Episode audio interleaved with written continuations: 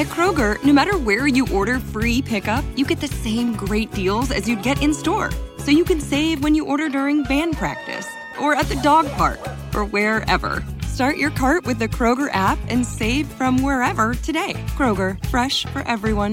thirty-five dollars order minimum. Restrictions may apply. Subject to availability. Get more ways to save at the Buy five or More, Save one dollar each sale. Just buy five or more participating items and save one dollar each with card. Kroger, fresh for everyone.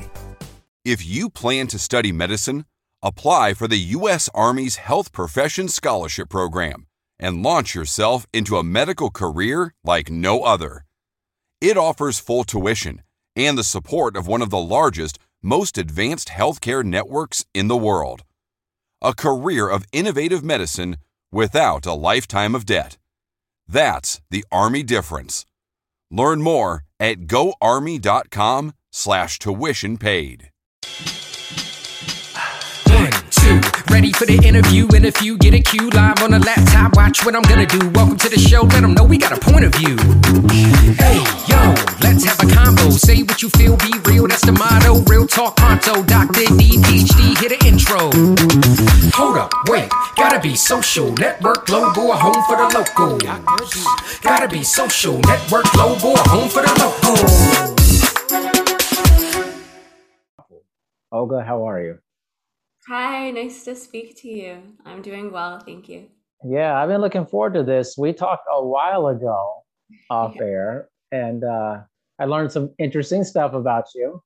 like, about me? Outside of your research, we talked about some stuff. Right. We, may not yeah. we did, but I heard you also learned some cool stuff about bees, so I'd love to I, hear about that. I, well, you know, it's just uh, my daughter has this like big fear of bees. And she's ten, but then I started explaining to her like the importance of bees. And and so we were outside and we were watching kind of this bee like pollinate the flower and stuff. And then like the fear went away from her as she like understood a, a, one part of what a bee does, you know. And so we were right next to this bee and watching it. It was a beautiful sunny day.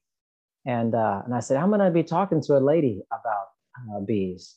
And she's like, oh, you have to tell me what she says. Get her on. Let her ask some questions. I know. She's at school right now learning about stuff, you know. But um, your uh, area of research fascinates me. I think bees are more important than we think they are. So give me some background into your motivation for getting into this version of research.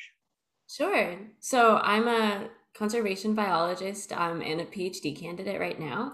And I am studying um, how bees interact with the climate and the way that we choose to use land and how all of that affects um, how our pollinators are surviving and thriving or not around mm-hmm. us. So I got into this um, similarly to the way that your daughter is like starting to get interested about the natural world. In my experience, the more closely you look at nature, the more you will discover and the more questions you'll have. And I'm never left disappointed when I just stop and look around at like my back garden or just the plants along the street when I'm walking. Um, it's just like reminds you that everything is connected around you. Everything is working, you know, in its own way. And there's just so much more to learn. And it's not scary, like your daughter noticed as well. It's not scary. It's not scary. So let's take this from, let's, let's, take it from a very basic level and then get really specific. So the importance of bees in the world. Start there. What's kind of the basic level information we should know? All right.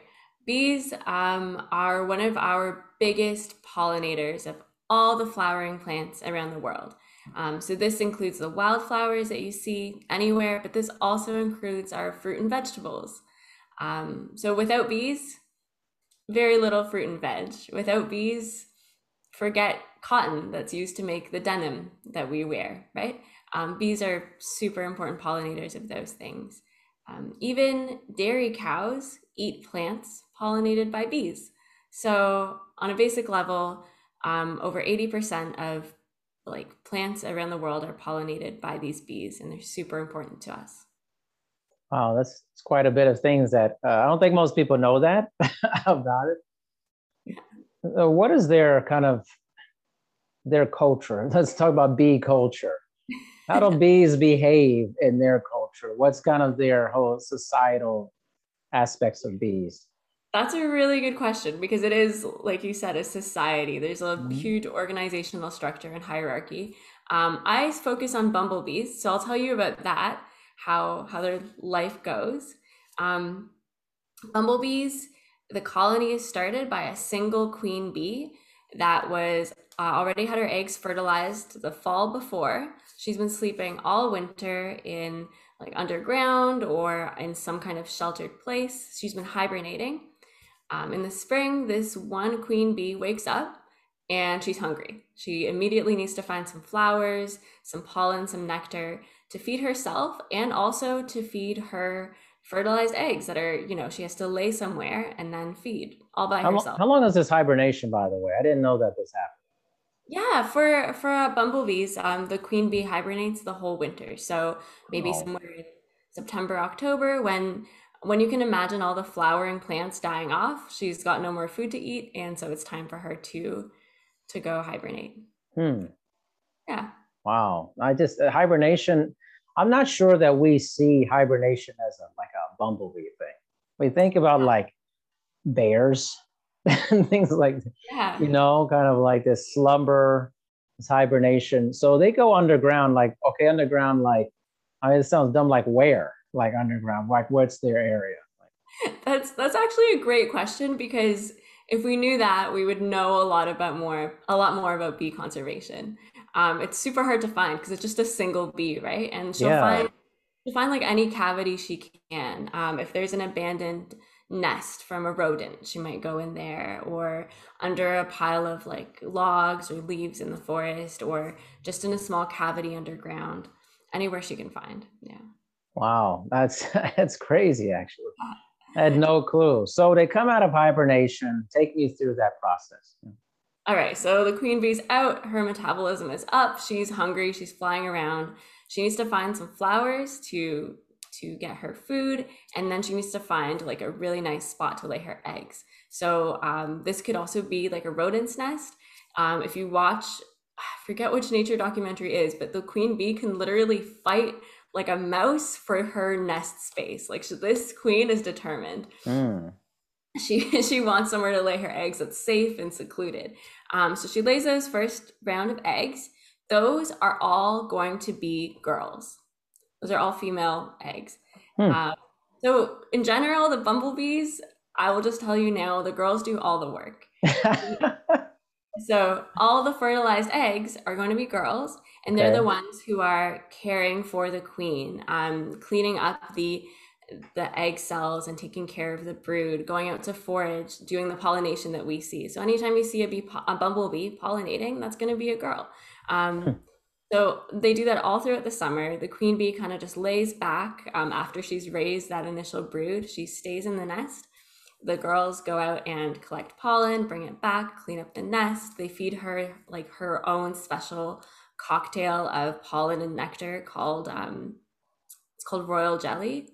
I forgot to mention as well, the queen's saliva is super important to taking care of the nest at the beginning as well. Um, so it's this, so it's this special mix of like all these yeah. things that are very yummy to bumblebees. Um, like go on. And the boys only come in later towards the end of the summer.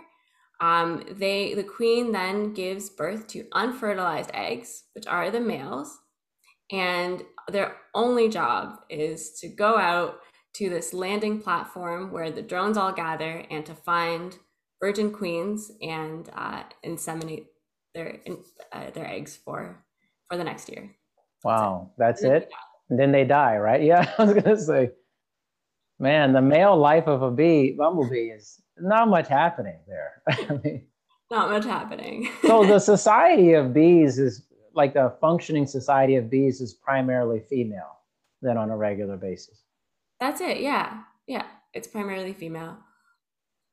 Wow. I had no clue. I thought there was like male and female bees operating. It's like a female society. It's... It really is. Yeah. I, honeybees are a little bit different in... Uh-huh. Um, their or d- a distribution of responsibilities. I think in honeybees, there's some that uh, clean the nest, some that forage. The distribution is a bit more distinct. But for bumblebees, they all end up going through the process of doing all of these stages throughout their lives. And I think this is just controlled, as far as I'm aware, by the chemical signaling of the queen and the other bees. Interesting. So among this uh, female society, what's, is there a structure, kind of like a system of jobs or uh, like behavior? That's the thing. In the jobs are sort of, they seem to be um, communicated from the queen to the colony. Like what job needs to be done seems to just be communicated through chemical signals. Mm. So right now we need to go forage. Right now you need to prepare all the egg cells for eggs to be laid inside them. Um, right now you need to take care of the larvae. All of that is sort of communicated, I think, just through pheromones. Hmm. Very interesting. And now there is there a, so beyond the hibernation, is there like a bumblebee hive?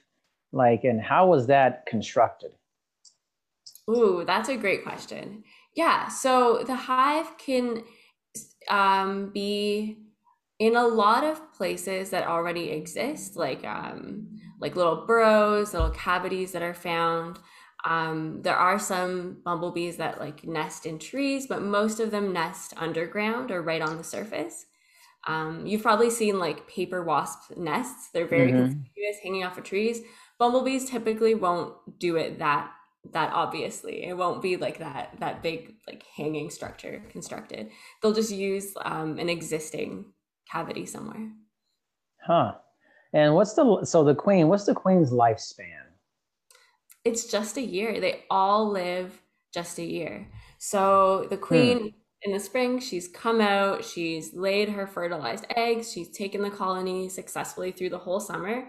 By the end of the summer, she'll die or just maybe, you know, wander off and disappear at some points. Um, and the virgin queens that were just born that summer, they're the ones that now um, their eggs get fertilized and they will go to sleep and wake up the next spring. So all of them just hmm. live one season. Wow. All right, I have a deep question. I feel like this is a deeper question. All right, let's hear it. Okay. How do you think about that life cycle and kind of the almost mechanized fashion of it?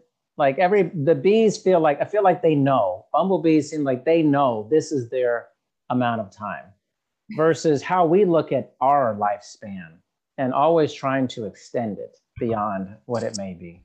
Yeah, yeah. I think that is, so how much, to the degree to which they have like their consciousness, I don't know. I wish I could ask, but um, one thing I do know is small insects like bumblebees, they're sometimes called bioindicators, which means that if something's wrong with the bees, if they're disappearing, that's a good sign to us that something in the environment is changing, maybe deteriorating, and then we have to start taking a closer look at the environmental mm-hmm. conditions in which they live. So they're indicators. It's because they're so sensitive to the environment, first of all, because they forage directly on the primary producers, the plants, right? So if, if anything goes wrong with the plants, they're the first to notice. They're really small, so they're sensitive to environmental changes. Whereas I guess humans, um, you know, we're not that sensitive to the environment. We've sort of built our own houses. Clearly. Yeah, like, I mean, we are as a, as as a species, we're we're very fragile. But individually, I guess we can, you know, sort of ignore nature sometimes, probably for the worse. Um, yeah, we're not as in tune with with the environment around us, but bumblebees are one of the first to notice if something's going wrong. So we really need to pay attention to what's what's going on with the insects. I feel like animals in general have a pretty good sense of nature. And I mean, I don't know, but it doesn't seem like they're trying to like extend their their lifespan. Like they're just existing and they're they're doing these functions. And I don't know, I mean, maybe there's a certain level of consciousness that they're worried about dying. I don't know. But like, I think it makes humans different is like, we almost like try to, we try to buck society, like nature. Or like, well, we're almost like we're better than it. Like we don't exist in it. We're like, well, we shouldn't be dying. Like, you know, why is that happening? You know, like there's like animals don't sense that. Or maybe they do, but they just, they just allow the cycle to happen, you know? Yeah.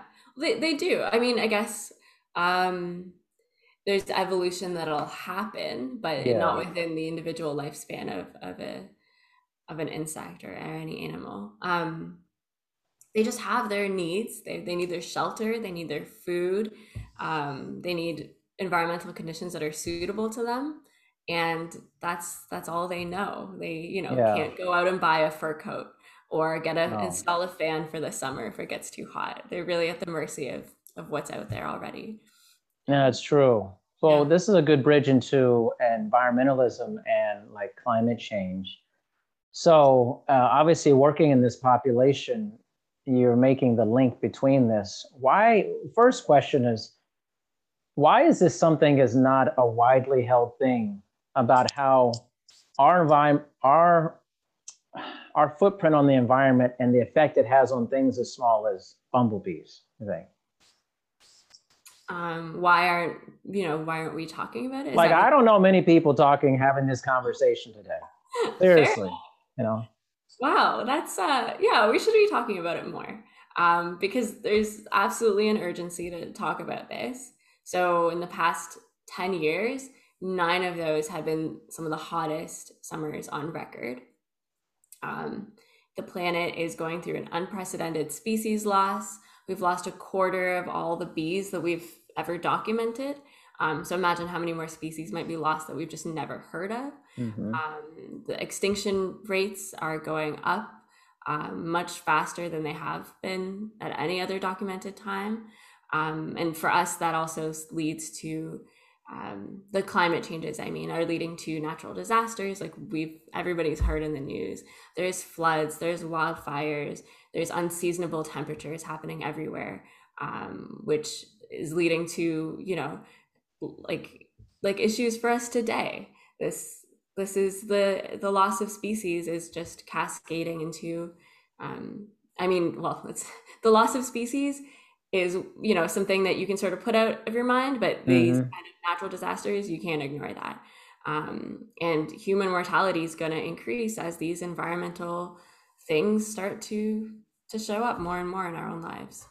Why don't, you know, I think about like sometimes I've had a wildlife biologist on here, and I think we talked about the pros and cons of zoos and stuff, and whether people get to actually see an elephant up close or they see a lion, whatever, and they they have, usually it affects people much closer when they see the animal or the species that is being harmed. People see bumblebees a lot. Is there, you know, like, but why, so why don't we care as much about bumblebees as we do about other species?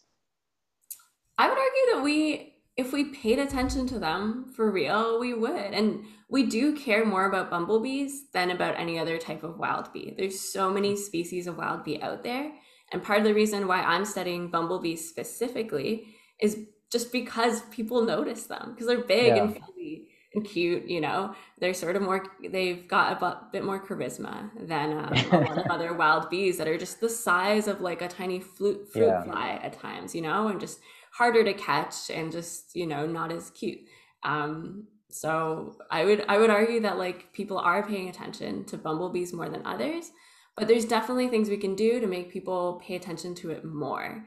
Um, what your daughter is doing, just going out and, and looking at insects in the natural world is one of the best things we can do. I think a lot of people are leaving these big environmental problems up to like policymakers and mm-hmm. big organizations and sort of, you know, yeah, they, they do have a huge role to play um, in changing, you know, regulations and policies that can govern our whole world and sort of affect with our uh, our fate. But you know, you and I can do so much um, just at home. Teachers, parents, all of us can. There's so much that we can do to to play our part to help.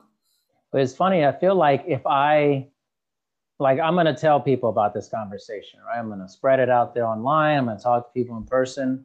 And, I, and some people I know, they're not going to take it that serious. They're not going to be like, okay, bumblebees are gone. Okay. You know, like, why are people, why won't people take stuff like that seriously? That's, uh, I mean, that's a huge question. Um, because they don't care. Like if someone had a pet bumblebee and it died, they would probably care. Yeah. But it's the the apathy, I think. Um, it goes back to what you asked me earlier, not feeling connected with the natural world as much. You just, yeah, you're distracted by other things. Um, if, and, and kids are born with this natural sense of wonder and excitement, yes, in the natural world. That's there right away. If we can just, you know, as educators and parents, remind students, like draw their attention back to that, remind them that even in cities, there's just so much like diversity of life. Um, and, you know, every time you walk by a flower, check out to see what's on it, or check out what that flower is called. Um, you know, they'll grow up with that sense of like, okay, I, this is part of my environment. This is important to me. And whatever job they go into, they might keep that in mind. You know, if you're, yeah, an insurance broker, you'll do insurance based on, you know, um, environmental catastrophes. If you're a scientist, you can study conservation. Um, it's just up to us to like get that curiosity back. And I really, yeah, think it has to start with, with the younger generations. So let's talk about, you mentioned a few of these things already, but like, I think it's good for people to take, what I want this to be something is people listen to this go, wow, I like, first of all, I didn't know anything about bumblebees. Too, like it's a detriment if these animals are not, these insects are not around.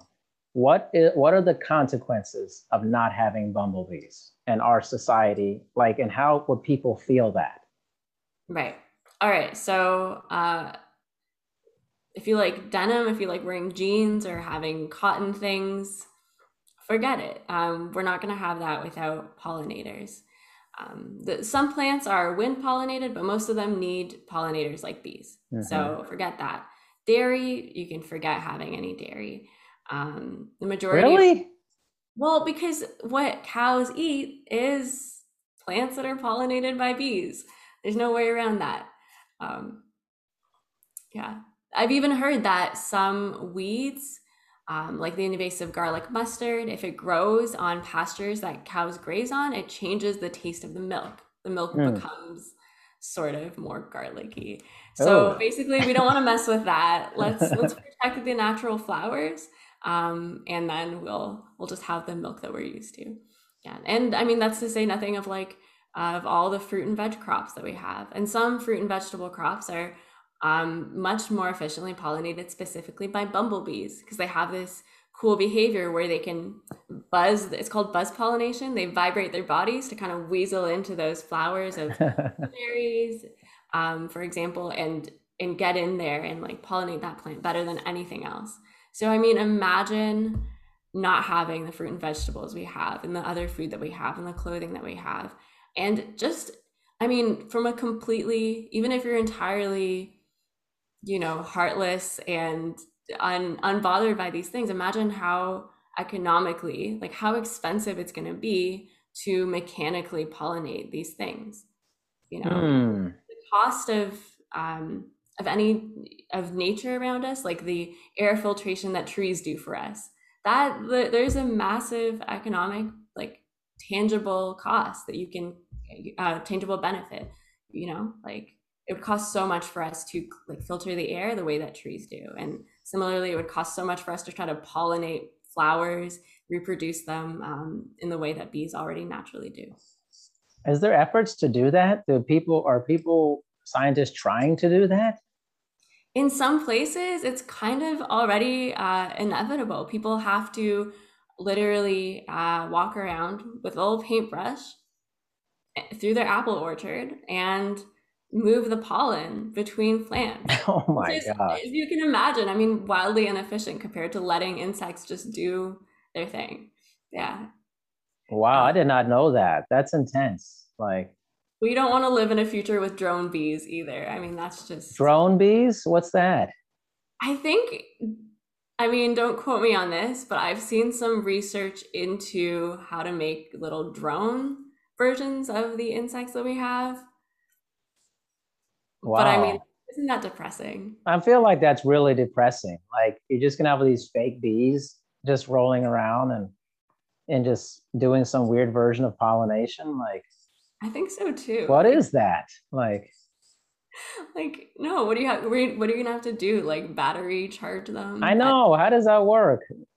Like, Don't you feel we do that though? Like humans do that. Like instead of actually solving a problem, we just like, well, let's just like do a dip. Let's make up something to account. You know what I mean? Instead of like helping bumblebees, we go, we just replace them. You know, like we'll make them like nano bees or something. You know, it's like.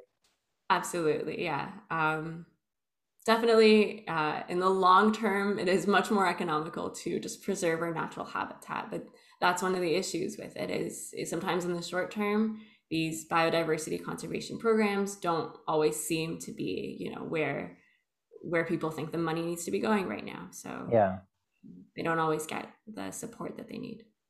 Interesting. So yeah, talk about that a little bit, about emphasis on this area of conservation. Like, is there levels of importance that you've seen for this? Like, oh, okay, these mammals or these insects, like, hey, bumblebees down here, you know, whatever mammals up here.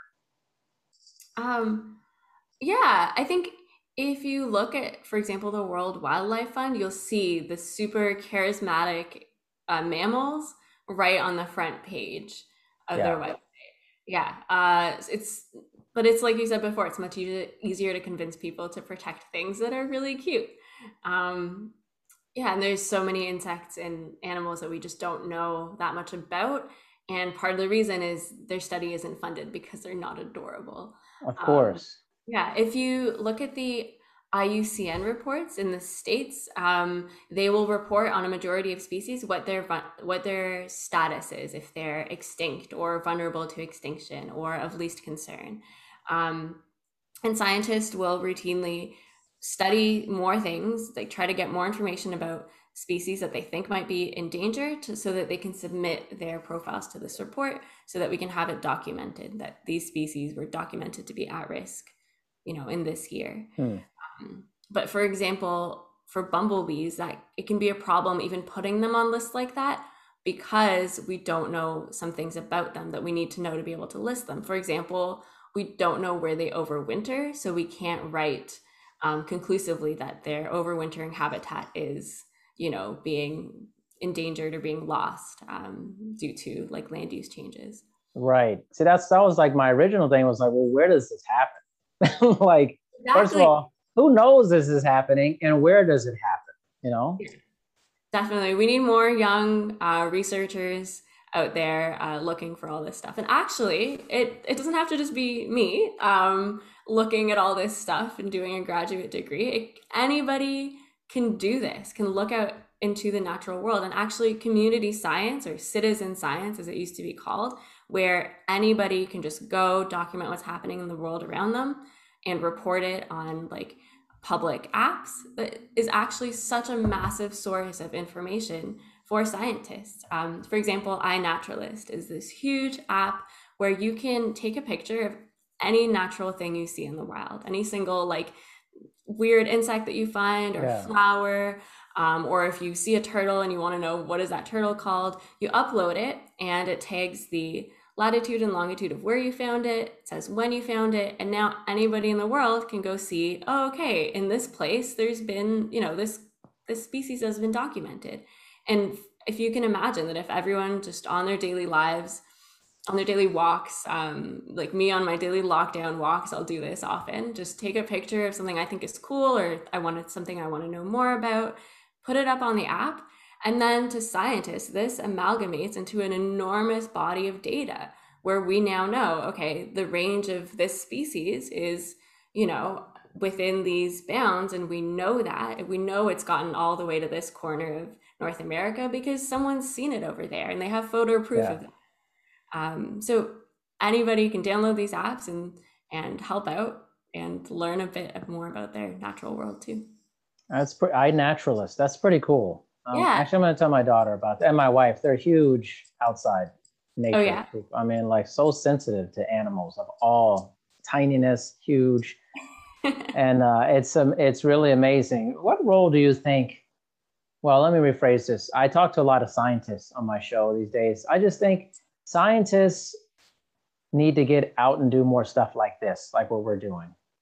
Because I think in the past, like I grew up in the eighties, the nineties, I was in college in the nineties, and your typical scientist kind of you know, one, this wasn't around, but I think sometimes it's getting easy for scientists to just stay in the laboratory or in the field, and you're publishing work. But that work does not get to pe- everyday people enough for them to care about it and to want to do something. And how science, science is presented to people, I think, is particularly important. So how do you view your role in that? I think you're absolutely right. Um, there's that disconnect between everybody and the science that we're doing allegedly to, you know, uh, for everybody, but people don't see the link. Um, I think my role is definitely to be able to convey that research in a way that people feel like this is research that's done for them, that they can contribute to, that they can benefit from in their natural world, and um, and I mean in their daily lives, and hopefully that increases their trust and curiosity for for science.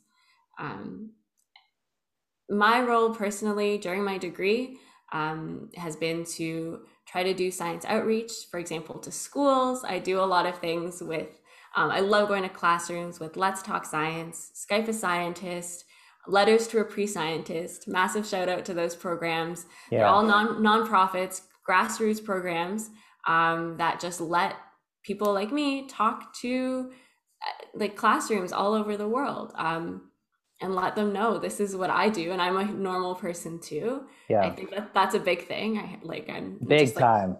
Like, yeah. Yes, I have I have the same hobbies as as these kids do, and um, but I also just like to do research, and I don't have to be. I never wear a lab coat. I'll be honest. No. Never. I think the look of scientists to me is changing. And I think we, we've had this predetermined look of what a scientist looked like. Primarily in the past, it was a guy, always a guy, which is not good.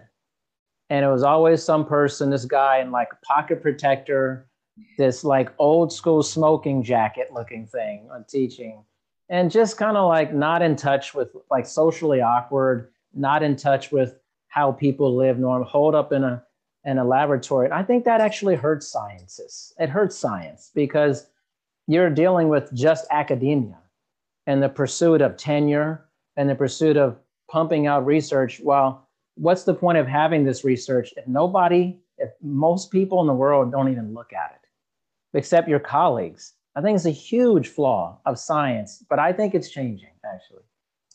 Yeah, you're absolutely right. People feel like scientists are out of touch. And so when research comes out, they're reluctant to to believe it, you know, which is the saddest part, because yeah. It's an extremely rigorous research process, and to to have it such a minimal impact sometimes, um, that definitely needs to change. Yeah, uh, it's, and you mentioned that it's normally like guys, right? That, Not that good. Guys. Yeah, I, it's hard to stay apathetic to that when you're in the lab, when you're in research, and you see that attitude of students around me or younger students, you know, considering whether they should pursue graduate pursue graduate studies, um, and they just don't feel represented yeah. by their faculty, by the speakers that come to our seminars. They don't feel like they belong, and that's that's a massive, massive roadblock to um, to research in, at all, because if people leave, their ideas go with them, and yeah, you get to hear what they have to say. So um, definitely, I think it's my role to sort of look back and help out other students coming up who who want to do this, and to make them feel belonged and like they should have respect um, and inclusion without request in in their laboratories, um, which is much easier said than done. Yeah, and what I find, int- I I tend to like make these comparisons, analogies of things. And we talked about like, you know, the cuddly looking animals, like dogs are amazing because they've ingratiated themselves in society. And scientifically, we know this, just the look of a dog, the puppy dog eyes, that makes people want to embrace dogs and make it a, a large thing that people are like care more about than children sometimes, you know, and because dogs feel almost relatable to the human experience. And I think that's the same thing as scientists, is like, there has to be a relatability, right? If a, if a scientist is only into science, that's their only work. I, all you scientists out there are like, you have to be relatable to people, like everyday people. Like you have to show that there's more to you than just research. And the things that you're like, you just need to be like a regular person. You go, do you go out to eat? Do you dine? Do you like to go travel? Like, what is, you know, like the whole person. I think sometimes in any work we do, I'm in the fitness business. I never like when my colleagues are only into fitness. Like, so, okay, all you care about is your, the aesthetic and the physical stuff. Like, what, what about other stuff? What's about your spirituality? What about your environment? Do you care about the environment? Like, and I think for scientists, like we need to see the whole scientist, not the just the science that you publish. Like, who are you actually? You know? Absolutely, yeah, I'd one hundred percent agree with that. Um, it's hard because there's no um, direct. Sometimes that's not rewarded within the science community. I feel like you know you do it because you personally care, um, but you know it's not the same as putting a paper down on your resume. Um, but I totally yeah. agree. We we need to do a better job of including everybody in the field. Everybody belongs here. Everybody can do their part, and we really are just just people. Yeah, so I feel like a lot of professions are like this. It's it's a messaging and image issue. It's like you got tied down into this monoculture, male-dominated deal, and you didn't let you didn't have you don't have diversity within the whole deal, and the presentation of science. Often in school was extremely boring. It's like, and it's, or it's science for the purpose of passing a test. It's the same thing with math. Math is boring. You know why? Because the way it's presented is extremely boring. It does, it's not fun. It, the, it's, most of the stuff you're into is all about how it was presented to you. I'm presenting bees as this amazing thing to my daughter. We're watching it, we're taking pictures of a bee pollinating a flower. That presentation is going to change how she sees bees for it. All about the presentation or things, you know? Absolutely. I, I've been lucky to, to have a few science teachers that have definitely just inspired me massively. So I can't say I always thought it was boring in school. I thought it was pretty, pretty cool. But that's um, probably rare, what you experience, you yeah, know? Like, de- definitely. You, you need to feel connected to it. You need to have someone be passionate about it to make you want to do it. You're totally right. We yeah. need a new, we need a marketing revamp. Um, Completely. I think that'll come when more people from more backgrounds are able to feel welcome in science. That they'll come. Most definitely. I just had a couple of uh, ladies on, they do a podcast, Science with Millennials. It's really cool. And uh, they just started out and they, you know, they did radiation, they did fire. And what's cool about them, they both have purple hair. And I said, that's good. I said, you have to be yourself. Don't be what society thinks you should be, or science is telling you you need to be this buttoned up person. I was like, you need to flex your artistic ability. That doesn't take away from your intelligence about the subject. And if somebody thinks they do, that's about them, not about you for that. Yeah. Yeah, absolutely. Yeah, I listened to that episode as well. I thought that was so cool that she was also like, "Yeah, I don't, I don't wear lab coats. I'm not like this old guy." No, I, myself. I got to break that stuff. I really think I'm not saying it's like the worst thing or anything, but just like it's representative of an era that was fine. It has to move on. We have to progress. I want my scientists to look very different. I want them to be like the version they want to be. I'm sure there's plenty of scientists back in the day who wanted to like have like a mohawk or something, but they just thought, well, I'm gonna, I'm not gonna get to this level because they're gonna see me this way. And I think that's wrong. You should be able to present. That doesn't make you unintelligent. It just means you like a mohawk. What is it? Who cares? Like, yeah. Absolutely. Right? I mean, yeah. You like playing Dungeons and Dragons? I don't care. Like, can you do the work? Can you do the work? You know, absolutely. Like. Yeah, I do. I also play music. I teach yeah. music. I love snowboarding. I Amazing. Know things that everybody likes to do. Of course. You're because you're not just like this one trick pony. You know, I mean, it's like, but what you're doing is really important. Um, but, you know, I don't know. I just like talking to scientists about this stuff. I'm like, ah, you got a messaging problem, man. You got an image problem. Like, but it's not just, it's, the, but the more Olga's out there, the more Rachel and Cody's out there, the better it is for scientists, the better it is. So I want to promote people like you. That's what I want to do. You know?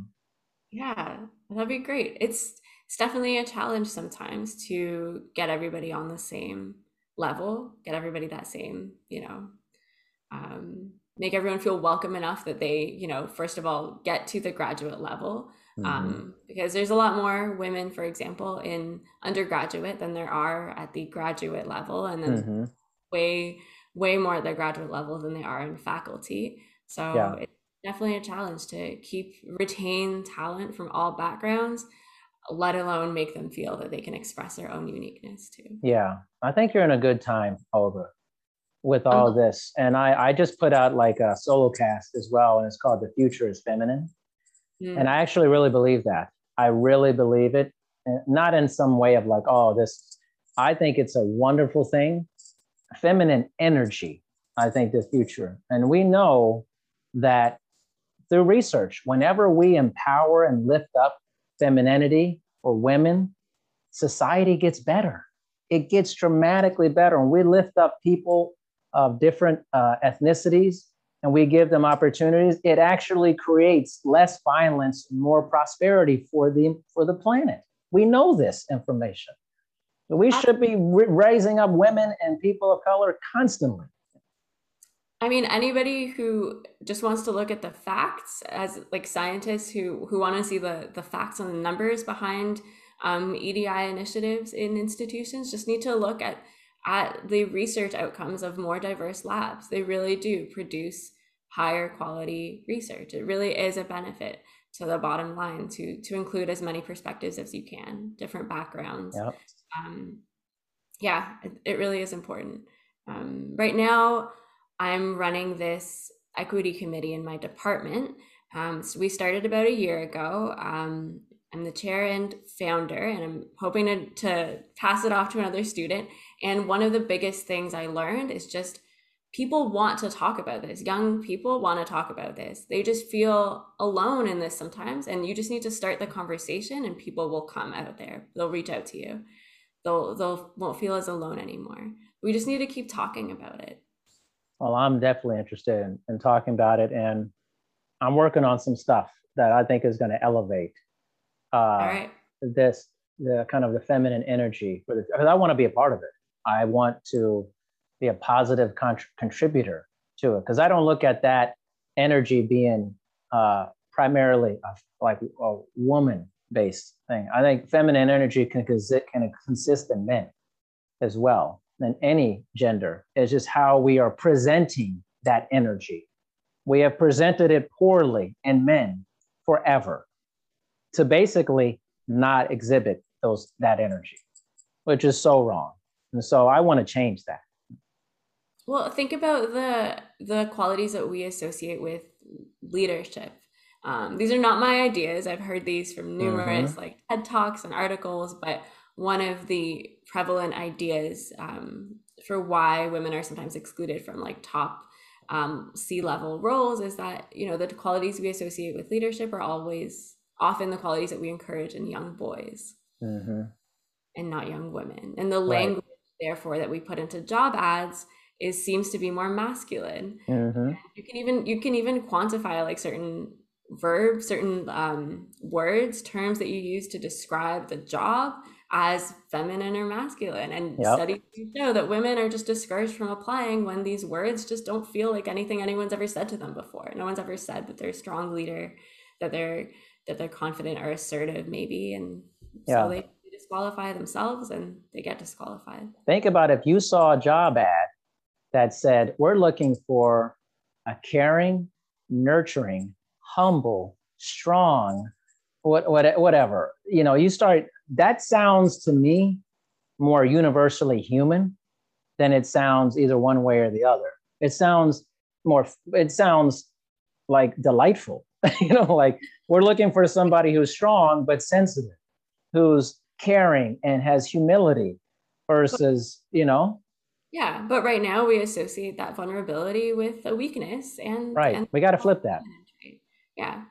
Absolutely. We're going to flip it. We're going to flip it. Yeah. It's, it's a tough question, like what you can do and, in your own business to to change that, to not perpetuate the negative stereotypes that that you might unbiased uh, um unconsciously be biased yeah. toward. Yeah, there's there's a lot to to look into that, but it's definitely important. Most definitely. Olga, I knew this was going to be good, and it definitely was. It was amazing. Thank you so much for your time. So nice to speak to you. Um, yeah, definitely get that app and let me know how many uh, species you find. iNaturalist, yeah, for sure. Yeah. Yeah. Well, thank you so much for your time, and uh, we will definitely be in touch. Absolutely. Thank you so much. Thanks, Thank Olga. You. Bye. Thank you for listening to this episode of Doctor D's Social Network. Make sure you listen to future episodes. Also, please make sure to rate and review My Dad's Show on Apple Podcasts in the rate and review section. Thanks, everyone. If you plan to study medicine, apply for the U S Army's Health Profession Scholarship Program and launch yourself into a medical career like no other. It offers full tuition and the support of one of the largest, most advanced healthcare networks in the world. A career of innovative medicine without a lifetime of debt. That's the Army difference. Learn more at go army dot com slash tuition paid. With Kroger Free Pickup, the savings are always with you, so you get the same great deals as in-store right in the app. Add your family's favorites to your cart while at the zoo, the science fair, or wherever. No matter where you order Kroger Pickup from, you can stay on budget while easily stocking up on everything you need. So start your cart and save from wherever today. Kroger, fresh for everyone. thirty-five dollars order minimum. Restrictions may apply. Subject to availability.